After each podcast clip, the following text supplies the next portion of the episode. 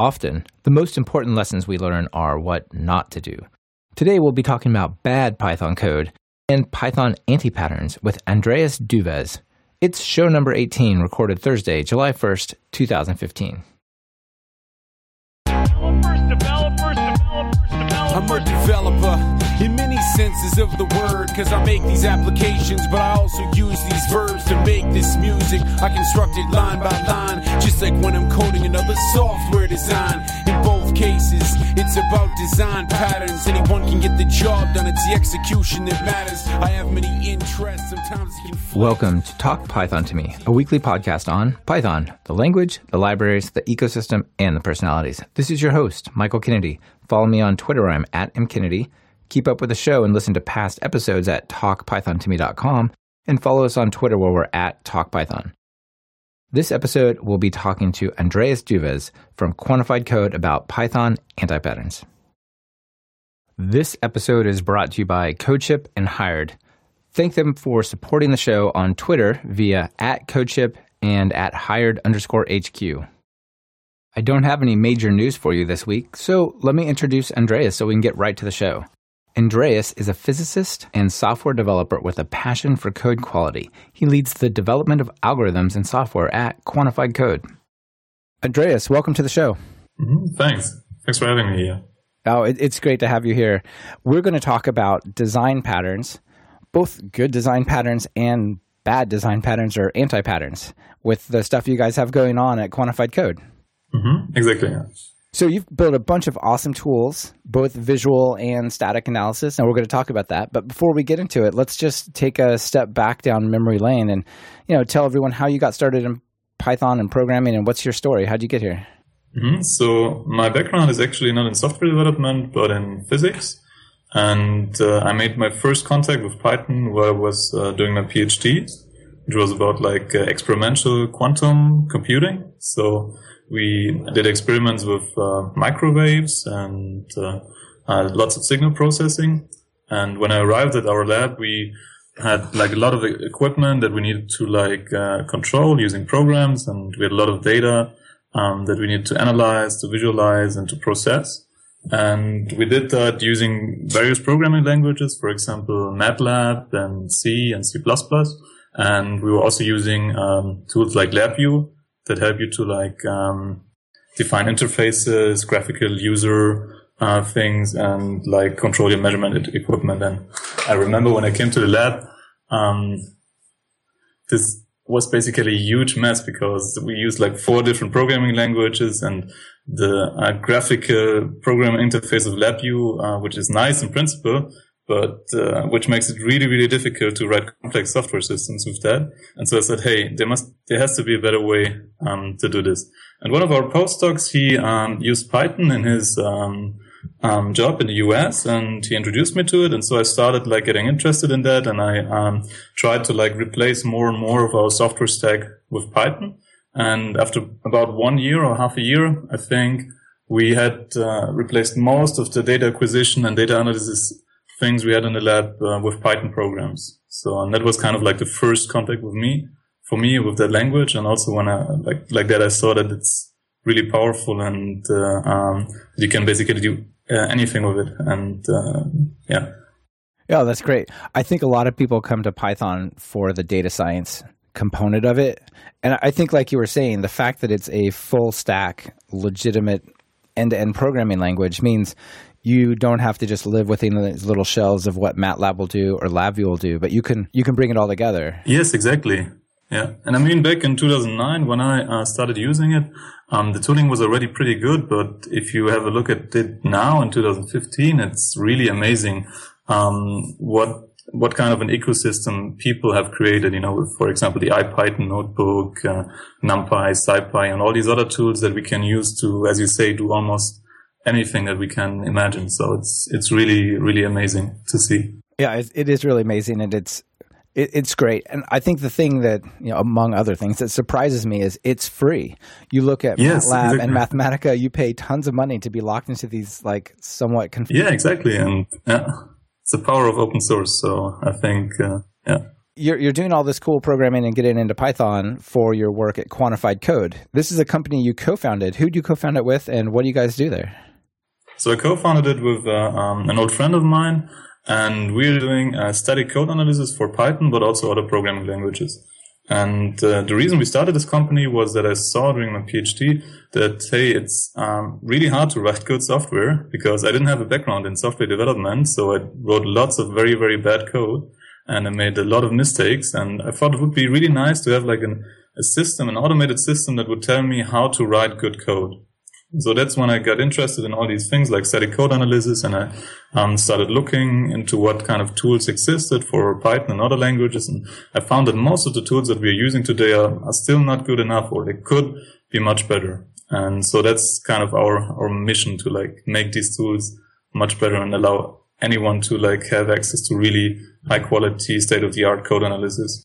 Yeah, that's that's great. One of the problems with a lot of static code analysis is it's very good at finding the small rules like hey you should have white space between these things. You should have a new line here. Your line shouldn't be this long. Your variable should be named this way. Yeah, exactly. but yeah. that's like the stuff that robots can do you know? Mm-hmm. the, the stuff that's really valuable is the the hard learned lessons of if you write your code this way it's easier to maintain. If you write your code that way it will actually run faster or it'll be less error prone and that's normally what you get by working with kind of a, a, mentoring apprenticeship, you know, working in a team. But it's also the whole concept of design patterns, right? Yes, exactly. I mean, design patterns um, certainly help people to become productive and to use solutions that are uh, better proven, so to say, and uh, tested in the field. I mean, a design pattern in that sense is just like a, a reusable solution that you can take and implement in your own code.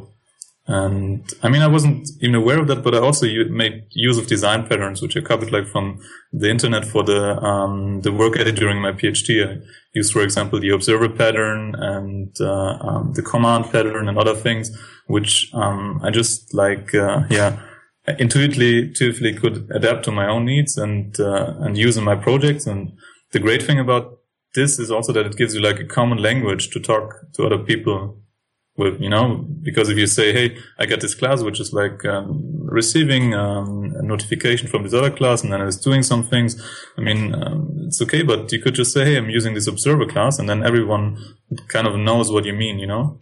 Yeah, I, I think that is one of the absolute really strong powers of design patterns. Obviously, mm-hmm, one yeah. is to to know the solutions, but the other is to have larger building blocks as you think about your application mentally. Yes, yeah, exactly. Yeah. All right, like you say, if if I go to you and I describe, okay, what I'm going to do is I'm going to have a variable, and the variable is going to be shared. There's only going to be one of them, and it's going to be shared across all parts of the application. And so when one part changes it, the other part will see that same change. I could have this conversation, or I could just say, I'm using the singleton pattern. Yes, exactly. Yeah. You know what I'm talking about. You know what the positive side of that is. You know what the negative side of that is. You know singleton pattern is a challenge to, for unit testing. And so is that a, a trade off you want to make? And it's not just helpful for working in a team. I can tell you that. You could tell me that. But it's I think it's also helpful just for you internally as you think about how your code is structured. Mm-hmm. Yeah, absolutely. Yeah. We've all written a lot of code and we may or may have not given it good attention we may have written it bad. We may have written it well. We might have been in a hurry. And so, or, you know, much more common, we've gotten it from somebody else and we have to, we have to deal with it. And I think understanding these design patterns is really interesting, but also understanding when they're needed. And so there's this related idea of uh, this concept called code smells. I think it was introduced by Martin Fowler, but I'm not entirely sure. Are you familiar with it? Yes, it's possible. Yeah, mm, I'm not 100% sure. I mean, design patterns has been introduced by this gang of four in 1994, but I'm not sure where the, the term code smell comes from. Yeah. Yeah, certainly Martin Fowler wrote a lot about it, and I think I think it's a very interesting way to think of things. You know, so uh, I'll put a link to some code smells in the show notes. And I think kind of what your code does is it sort of looks for code smells. It says you're doing these things that are not necessarily going to make your code not run, but it's not the best way to do it. Yes, exactly. I mean, what a static code analyzer does is basically that it looks for patterns in the code that um, are either uh, can either produce bugs or are quality problems of the code. And so for us, like uh, like code smell can be um, categorized by how severe it is. So it might make your code crash or it might just be um, an annoyance to another programmer who takes longer to understand the code. And also by uh, various categories like uh, does it affect the performance? Does it affect the security of the code? Does it affect the maintainability? So there are lots Yeah. of lots of different uh, types of code smells in that sense. Yeah, and if you think back of uh, you know just thinking of the code smells that I, I can remember, there's some there's some good ones like duplicated code. Oh yeah, that's uh, That one's common, right? yes. Or fe- feature envy, or you know long method, or there's there's a bunch of inter- you know too many parameters. Yes, I mean that, this we're seeing seeing a lot in the code. We analyze very complex functions uh, with a lot of parameters that uh, have too many responsibilities and uh, are really hard to understand. So I mean, yeah, I think that's really the number one uh, performance or maintainability killer today in software complexity. I agree. I agree. One of the the really interesting code smells, I th- I think, are um, comments. And so you think, you know, comments. I'm supposed to comment my code. That's a good thing. A lot of times, p- programmers will use comments where they should have just written better code. Yes, exactly. Yeah. They'll, they'll write a function that has a bad name and it's not well written, so it's hard to understand. And then it'll put a nice little comment to describe what it does because it's not well written. You know, where the the real fix um, would be to write a well to refactor it to have a proper descriptive name and to be cleaner and smaller parts, right? yeah, absolutely. Yeah. Yeah, yeah. Comments are kind of like deodorant for for code smells, right? that's a good good comparison. Yeah. Okay, so that that brings us to uh, how I kind of got connected to you guys or, or learned about you guys is through this thing you wrote called the Little Book of Python Anti Patterns. hmm Yes. Can you tell us about that? Yeah, sure. So this was a project we started um, because we wanted to get an overview of what problems um, you would find in Python code. And so we started collecting um, problem types and code smells and issues from different sources. For example, lints like Pylint or PyFlakes that already have like a collection of a few hundred uh, of those anti-patterns. Um, but also from uh, sources such as Stack Overflow and articles, blog posts, and also from people and uh, uh, from code that we were reading. And so we like uh, collected all this together, and then we worked with um, a freelance in the beginning who helped us like write a large part of the uh, initial text, and uh, we bundled this uh, whole collection of anti-patterns together into a book, so that people could just like uh, learn about different things they should avoid in their uh, Python code. So it's not like learning from good code, but learning from bad code in this this sense. Yeah, I, you know, it's related to that code smells idea. Like I see all these Mhm, problems, yes. and if I know to avoid them, well, either you know the right design pattern and the right style, or you just just know you need to go do some research and don't do it this way. Yeah, exactly. Yeah. Yeah. In, in your book, you do have sort of recommendations for most of the anti patterns, right? Mm-hmm. Yes. So we always, if we describe the problem, we always try to like give at least one or two solutions to it. Um, I mean, sometimes there is no um, really un- unique solutions, or people would kind of like disagree if uh, it is a problem at all or not. So, but we are always pretty opinionated, and we think. Uh, like uh, a good programmer should be a bit opinionated, and so we try to like give our solution that we would um, actually uh, solve the problem with. Yeah, that's great. And let me just tell everybody that the book is at docs.quantifiedcode.com slash python dash code dash patterns. And of course, I'll put that in, in the show notes as well. Yes, that would be great. I mean, we also have like um, GitHub repository, and the whole book is open source, released under a Creative Commons license. So we're always happy uh, to see contributions, and uh, like, yeah. So if people are interested, uh, they would be very welcome to like contribute. Yeah, that's excellent. Uh, let me pull this up here. So in in your book, you've broken it into quick math six sections. You have you sort of categorize the problems that people run into. One of them is correctness. One is maintainability. Maintainability is is one that catches up with you later. Readability, Mhm. Security, performance, and then you have a special section on Django. Yes, exactly. Yeah. So yeah, I mean, as I said before, we tried to like um, just uh, categorize the issues or anti-patterns so that people could like go through uh, individual sections and, uh, for example, see what type of problems really affect the correctness of their program and what um, type of anti-patterns only affect, for example, readability or the performance. So let's maybe look at a couple of them. I'll just uh, sort of scan through here and just tell people the kind of stuff that's in there. Mm, sure. One that I think is somewhat common when you're new to programming in Python is this um, one you call bad except clauses order. Can you talk about that?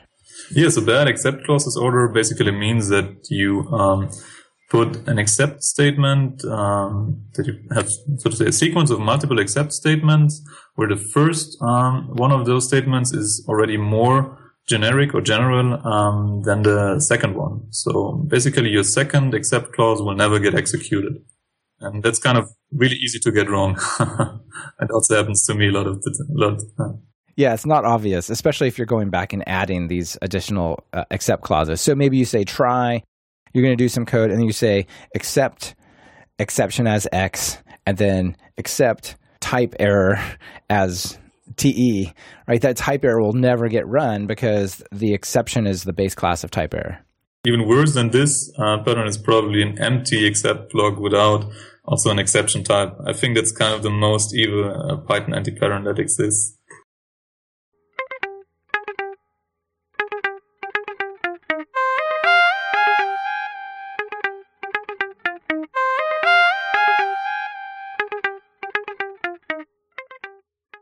This episode is brought to you by CodeShip. CodeShip has launched organizations, create teams, set permissions for specific team members, and improve collaboration in your continuous delivery workflow. Maintain centralized control over your organization's projects and teams with CodeShip's new organizations plan. And as TalkPython listeners, you can save 20% off any premium plan for the next three months. Just use the code TalkPython, all caps, no spaces. Check them out at codeship.com and tell them thanks for supporting the show on Twitter where they're at Codeship.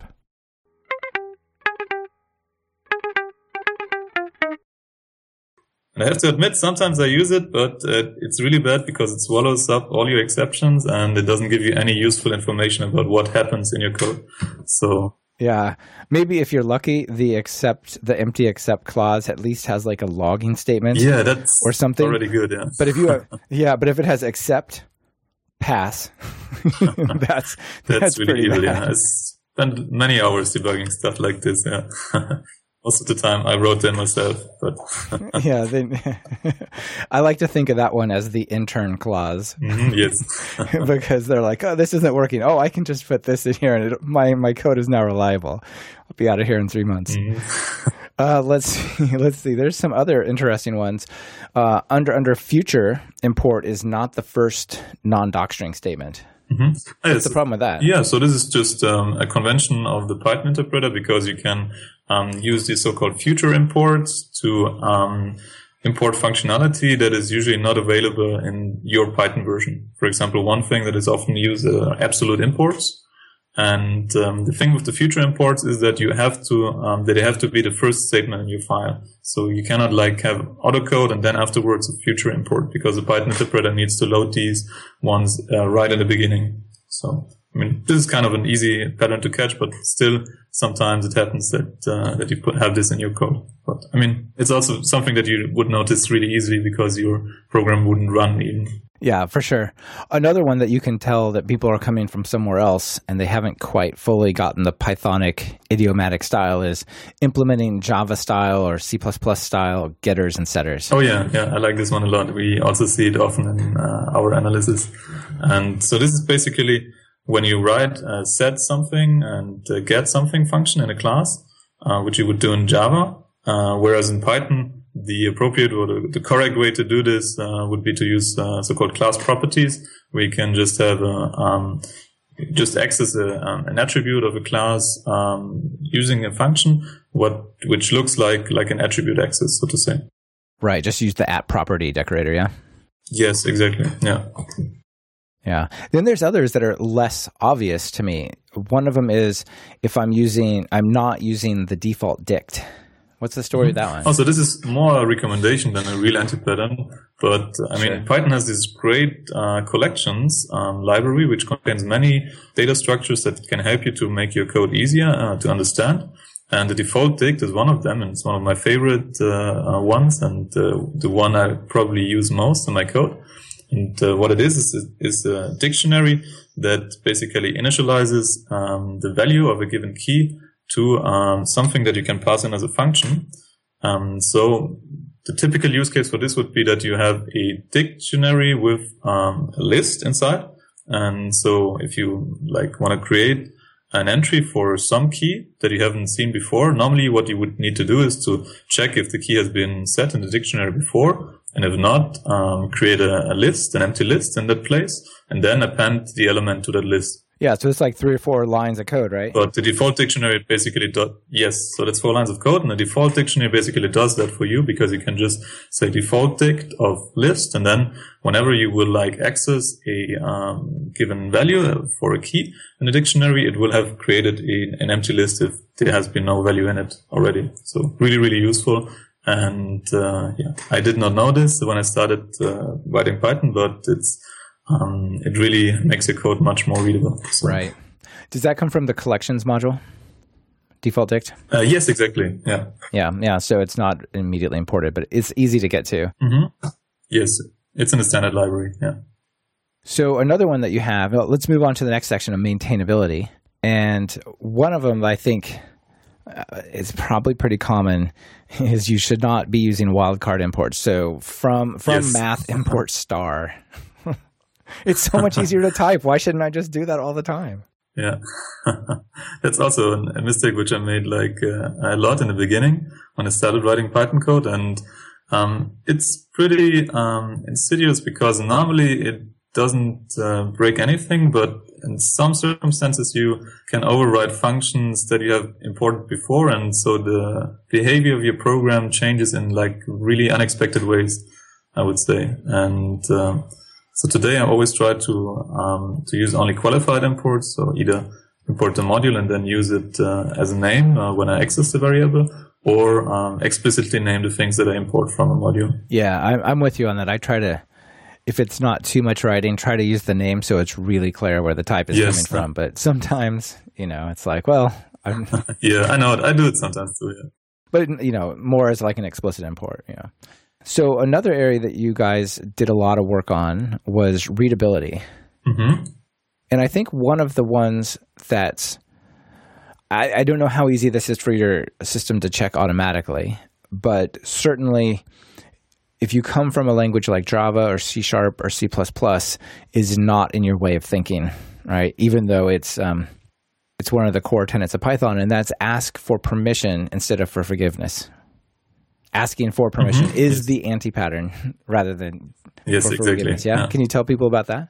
So usually when you write Python code, um, the preferred way is to like assume that um, everything will go as you expect and not perform um, any any checks, but rather um, catch an exception uh, if there if some part of your program throws one and like handle that exception and then um, react to like um, behavior which you didn't anticipate, so to say. A good example is always um, like when you're opening a file, um, you could think of like um, checking if the path exists and then um, open the file at the path. But I mean, between the two calls, uh, like check of, of existence of the file and the opening, there could actually happen stuff. And so your program could still crash and uh, you would have an exception handler for that. And so the preferred way here is to just assume that the file is there and try to open it. And if you get an error because the file does not exist or something else is uh, wrong, then handle that exception, so to say. Yeah, I think that's that's uh, pretty key. There, another example is just you know you, you're trying to think of all the use cases of how something could go bad, and you end up with like five or six if tests, and then finally you're going to actually perform the thing. And you may have forgotten one of those, or there may be something else. So imagine I'm going to call a web service. Yeah, exactly. I got to make yeah. sure the network is on. I got to make sure that the address is well formed. And then, you know, mm-hmm. I got to make sure my data I'm going to send it is well formed. And then it still may be the case that the DNS name doesn't look up. Cr- I mean, just there's so many things that could go wrong. Just try it, and somewhere higher up where it makes sense, catch it and handle it. Right? Yeah. That's that's what you're recommending there. Another thing which I did quite often in the beginning uh, when I learned Python was to um, use, for example, the None variable to like um, indicate like a special uh, that something happened inside a function. For example, that something didn't exist and the function couldn't do what it was supposed to do, and then uh, basically check for this non-value in the uh, the code that called the function. And um, this, of course, makes it also very complicated to um, to like handle these kind of errors because now the function um, does not return only one type of value but two different ones, like None, for example, and like a numerical value or something. And that's also a very good case where you could like um, ask for uh, forgiveness instead of permission by just like having a function that throws an exception uh, when something goes wrong and then catch that exception in the calling block of the function instead of like uh, looking for a magic non-value or something. Right. And the thing about that is that complexity that you're adding by having a return of none or a real value or some sentinel value that is, that is indicating the wrong value means you propagate that complexity up through the callers and then it propagates up higher. Exactly. It's yeah. not mm. just your little function that's harder. It's like you force this this style onto everybody up the chain. That's bad. Yeah. So another one that you have that I think is is pretty common for people who are new to Python, but quickly they get over it, is using an unpythonic loop or a non-Pythonic loop. What, what's a non-Pythonic loop for the listeners? so, I mean, many people, that, me included, that come, for example, from like a C uh, background, they're used to writing uh, loops where they initialize some uh, loop variable like x. They set them to zero. Then they um, iterate, they like um, increase the value of that uh, variable to, um, for example, the length of an array. And inside the loop, they then um, fetch the value of the um, the array element uh, uh, using the the index uh, operator, so to say.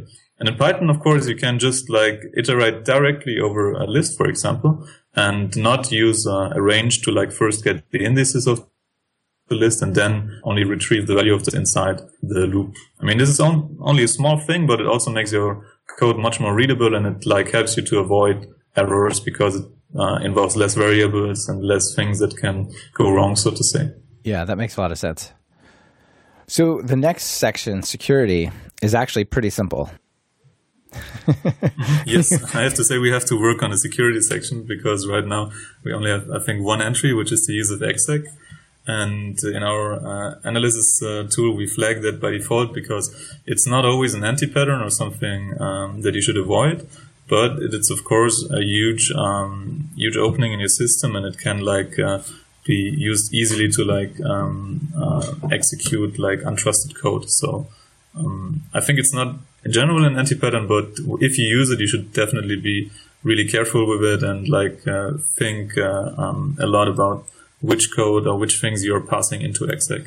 Yeah, absolutely. Because unfortunately, Python does not have a real sandbox as well, a safe sandbox. So, um, I mean, there are some things that you can do to make it a bit more safe to use exec, but there's nothing that can prove like 100% uh, security in that case. Yeah, to a large degree, it comes down to how much do you trust that string input that you're passing there, right? Yes, exactly. Yeah. yeah, and if it's if it's entered into if it's entered into a community forum, it probably shouldn't be exec. Mm-hmm. Yes, it would it would be the uh, so, yeah. basically the Python equivalent of a SQL injection attack. Yes, something to that effect. Okay, uh, some other ones that were interesting um, in your performance area. You have one using key and list to check if uh, key is contained in a list. What's the story of that one? Mm-hmm. Yeah, I have to say the performance section is also pretty small right now, but this pattern um, has to do with the um, um, complexity or the computational complexity of a, um, an operation. Because if you, for example, um, try to find out if a certain value is, is in, uh, in a long list, um, in our example, we have, for example, a list of several numbers, and you want to find out if, for example, three in that list, then um, the code that uh, um, checks this will have a linear runtime, so it will um, take uh, take longer the longer the list is, so to say. And uh, if you would use a dict instead, uh, where you have like just a mapping between the, the values that you, that you have in a list and um, a true value, for example, then you could like perform the same check in constant time, so order of one. I mean, this is also like a small thing, but if you have really long, uh, large data structures, which, for example, I had uh, in my PhD when analyzing data, this can make a huge difference in the runtime. You're so. right. It can make a tremendous difference. I- will tell you a real world story where this this completely changed my perspective on this.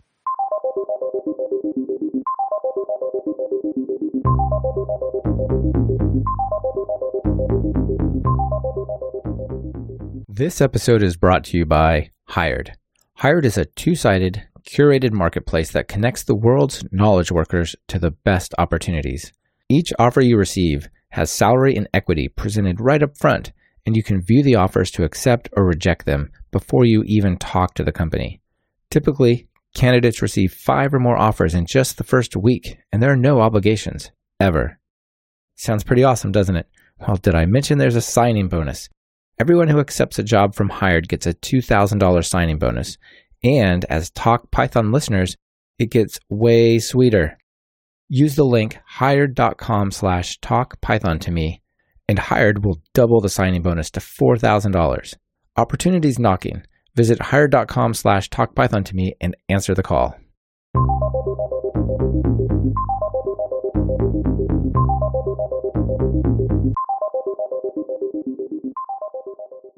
I was working on this project involving eye tracking, like not the letter I, but you know where you're looking. Mm-hmm.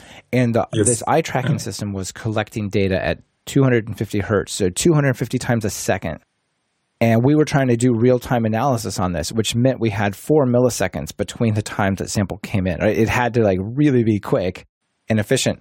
Yeah. And we were doing some stuff that we had ported over from MATLAB, and we were doing basically what you said. We had kind of this like running buffer of, of data, and we would have to seek back into it and find certain elements, and then we would apply that forward over over a certain amount of time.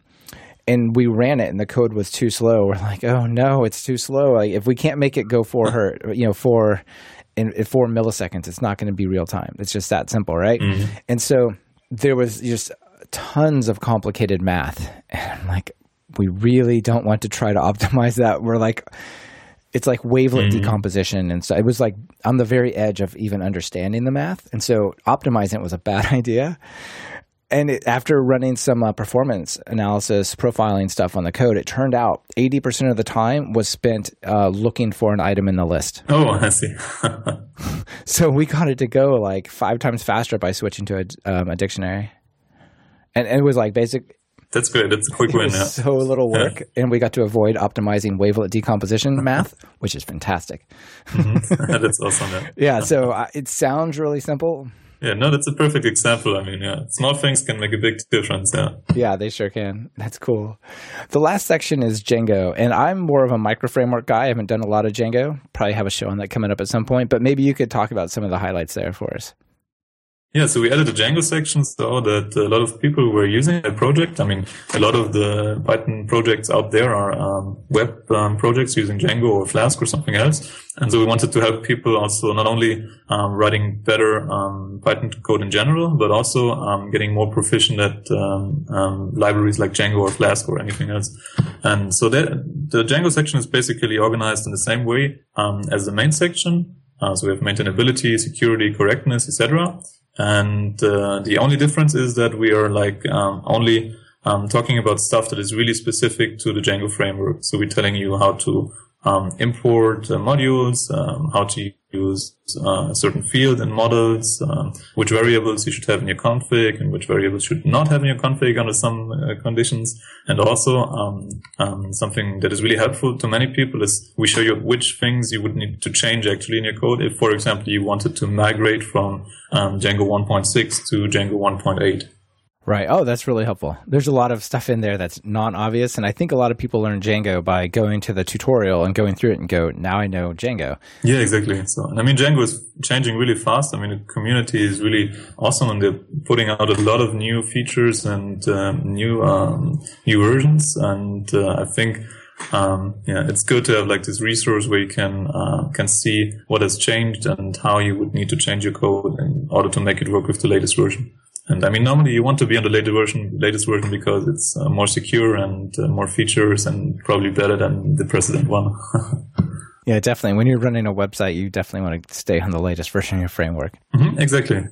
Okay, so this project, the the book you said is on GitHub, and your general GitHub is just it, it's github.com slash quantified code, all lowercase. Yeah, hmm exactly.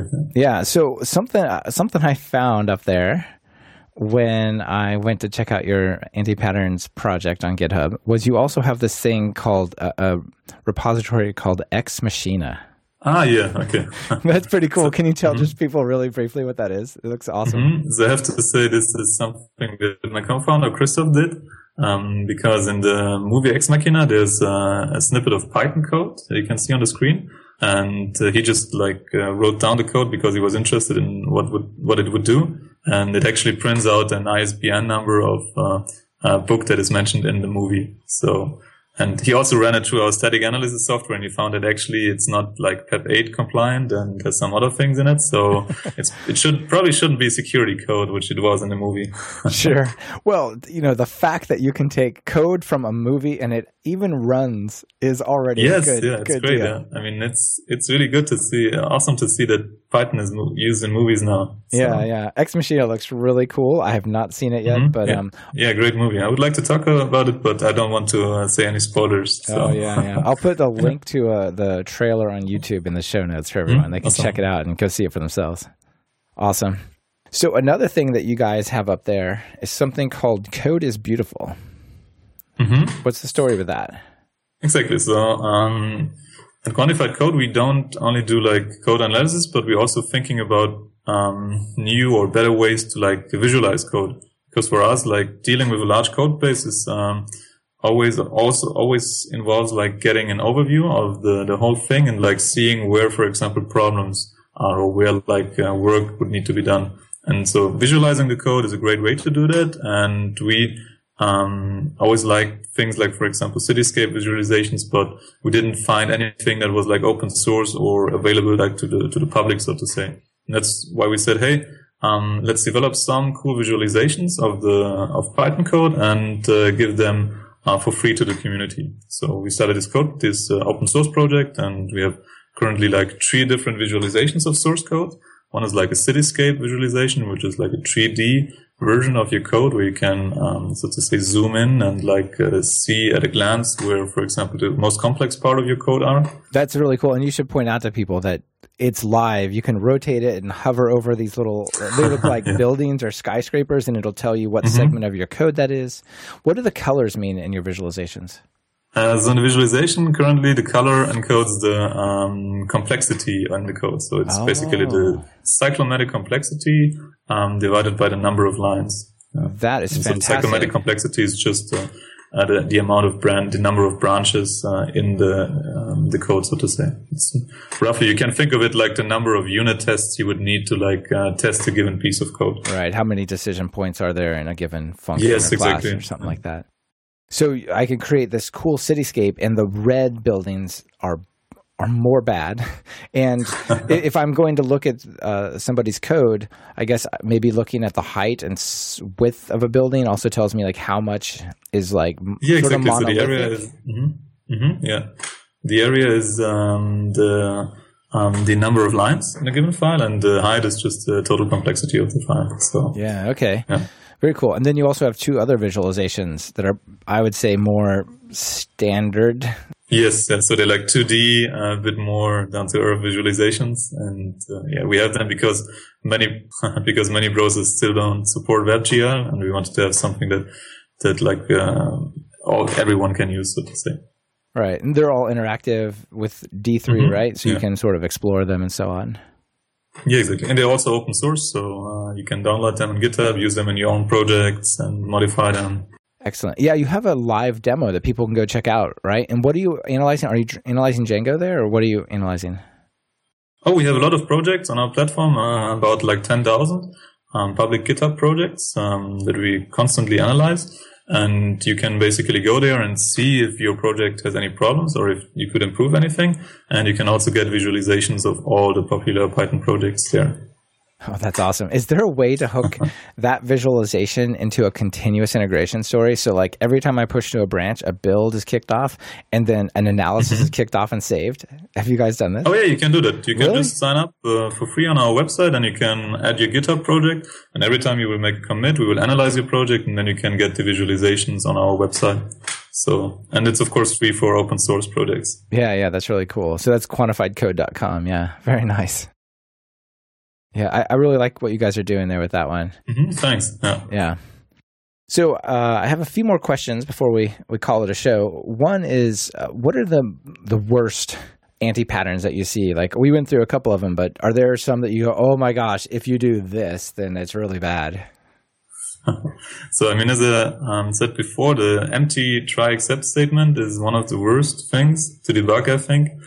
And uh, apart from that, I think it's not the simple anti-patterns that are like uh, killing software projects. It's mostly like um, complexity and like um, um, changing code too fast and uh, uh, without using uh, having a, a, solid idea of uh, what you're doing and without like writing unit tests. So I think um, there's no really easy recipe to say, okay, if you avoid this and this and this, then you will write very good code. But I think it's like like mostly about like um, controlling your complexity and uh, like constantly thinking about your code structure and thinking how you can improve it and also discussing it with other people and doing manual code reviews and automated code reviews. So yeah for me it's like uh, as a software development our daily job is to fight complexity. Yeah i think you're right one of the problems that people end up with is they end up with complex, highly cyclomatic, you know, high cyclomatic complexity and all that given to them, and then they're like, "Well, if I had written this, it would be beautiful." But of course, it, I didn't, and so now what do I do? I'm kind of lost. So, two books, other than just using your tools to understand it, two books I'd like to recommend to mm-hmm. people. One is called "Refactoring the Patterns." By Joshua Kersavsky. Probably destroyed his name. Sorry about that, Joshua. But that that's a really cool book of how I take like monolithic, ugly code and like make it better. And the other yeah. one is a book by. I can really recommend it. Yeah, do you, you know the book? Mm-hmm. Yeah, no, yeah, yeah it's great. Yeah. It's, it's a good one. The other one is Working Effectively with Legacy Code by Michael Feathers, which shows you how to take huge monolithic code and slowly break it into more maintainable pieces without breaking it, you know, while keeping it running basically. So those are those are some good things to check out if you're you're interested. There's also clean code. Um, I just oh, don't yes. remember the name of the author right now. I don't that know. Would Do you be, remember? Um, Robert C. Martin.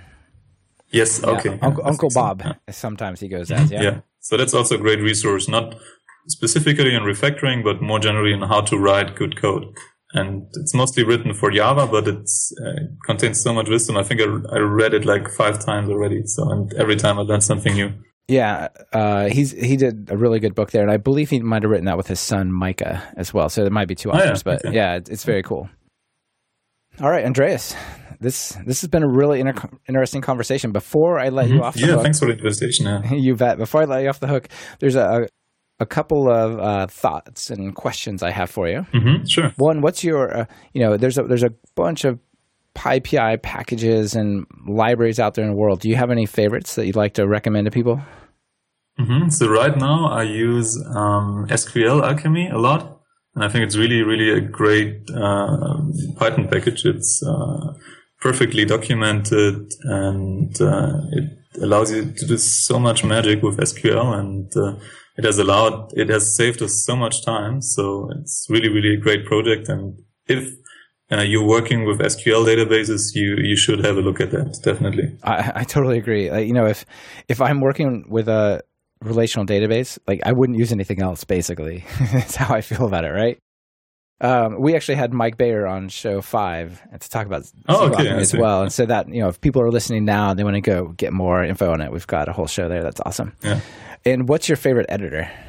I mostly use Sublime Text, I have to say, but I'm not even a power user, so I'm pretty old fashioned. And sometimes I also use Vim uh, to edit my code, but I really don't use many like key combinations or so. So I'm really, when it comes to like developing, uh, writing code, um, yeah. Yeah, cool. Okay, excellent. Yeah, Sublime, Sublime is great. So, have you thought about selling an ebook version of your little book of anti patterns? Oh, I mean, right now we really don't see this as a commercial project, and we just want to make this available to as many people as possible. And that's why we um, license it using a Creative Commons uh, license. So basically, you can download it, modify it, and do whatever you want with it. So, um, and right now, I think we don't have the time to make an ebook version. but if somebody would want to do it, he, he could, or he or she could do it. Excellent. Yeah, Seems like you could write a cool script that would generate a little EPUB or something you could throw oh, into yeah, your Kindle. Yeah. yes, I think uh, I think the documentation uh, um, Sphinx also supports uh, EPUB uh, and Moby outputs, so I think it would be pretty easy to do. Yeah. Oh, yeah, Sphinx cool. is another good package which I could recommend by the way if you're writing documentation. Yeah. Yeah, that's what's powering your, your docs in your book. Great. Yeah. Okay, and then why don't you just tell us a little bit about what you guys do at Quantified Code so people uh, can check out whatever you're up to in your day job? So, I mean, in quantified code, what we're doing now is uh, mostly static code analysis.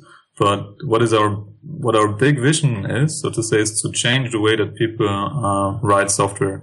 Because we think that today um, we're still using tools that are very similar to the ones that we used like 30 years ago. You know, we're like still entering text using editors and we're thinking of code as text files and we're like not making use of all the progress in software development and computer hardware as well that has been made in the last 30 years. And so our mission is kind of like to, to think about new ways to um, interact with code, to analyze code and to transform it and to also make use of all the available um, data that is out there, you know, because today most of us um, develop software using version control systems like Git, etc. And those systems, they generate like an amazing amount of data about every interaction we have with a code base. And we can, can make use of that and like basically use that data to uh, find out uh, how you can become a better programmer, how you can uh, be more effective at your job, how you can be more happy maybe, and how you can write code that is more robust, you know? And so this is basically what we're trying to do. And the first step on this this way is, so to say, to um, develop a new way to do code analysis and uh, help people to like avoid some of the most uh, problematic things in their code that's really a, a great vision and a mission, and, and you guys are off to a good start. Thanks. Cool. yeah, of course. It will take a while until we get there, I guess. But I mean, yeah. yeah, somebody yeah, should do it. yeah, if if you're going to change the world and no one else is doing it, maybe maybe that's you, right? That's awesome. Okay, Maybe. well, Andreas, thank you so much for being on the show. It's been great to talk. Yeah, thanks for having me. It was really great. Yeah. Yeah, you bet. It's been great to talk about bad code with you. hmm Thanks. All right. See you later. See you. Bye bye. This has been another episode of Talk Python to Me. Today's guest was Andreas Dewes, and this episode has been sponsored by CodeShip and Hired. Thank you guys for supporting the show. Check out CodeShip at codeship.com and thank them on Twitter via at CodeShip. Don't forget the discount for listeners. It's easy. Talk Python, all caps, no spaces. Hired wants to help you find your next big thing. Visit hired.com slash talkpython to me to get five or more offers with salary and equity presented right up front and a special listener signing bonus of $4,000. You can find the links from today's show at talkpythontome.com slash episodes slash show slash 18. Be sure to subscribe to the show. Open your favorite podcatcher and search for Python. We should be right at the top. You can also find the iTunes and direct RSS feeds in the footer of the website. Our theme music is the song Developers, Developers, Developers by Corey Smith, who goes by Smix. You can hear the entire song on our website. This is your host, Michael Kennedy. Thanks for listening. Smix, take us out of here. Stating with my voice, there's no norm that I can feel within. Haven't been sleeping, I've been using lots of rest. I'll pass the mic back to who rocked it best developers, developers, developers, developers, developers.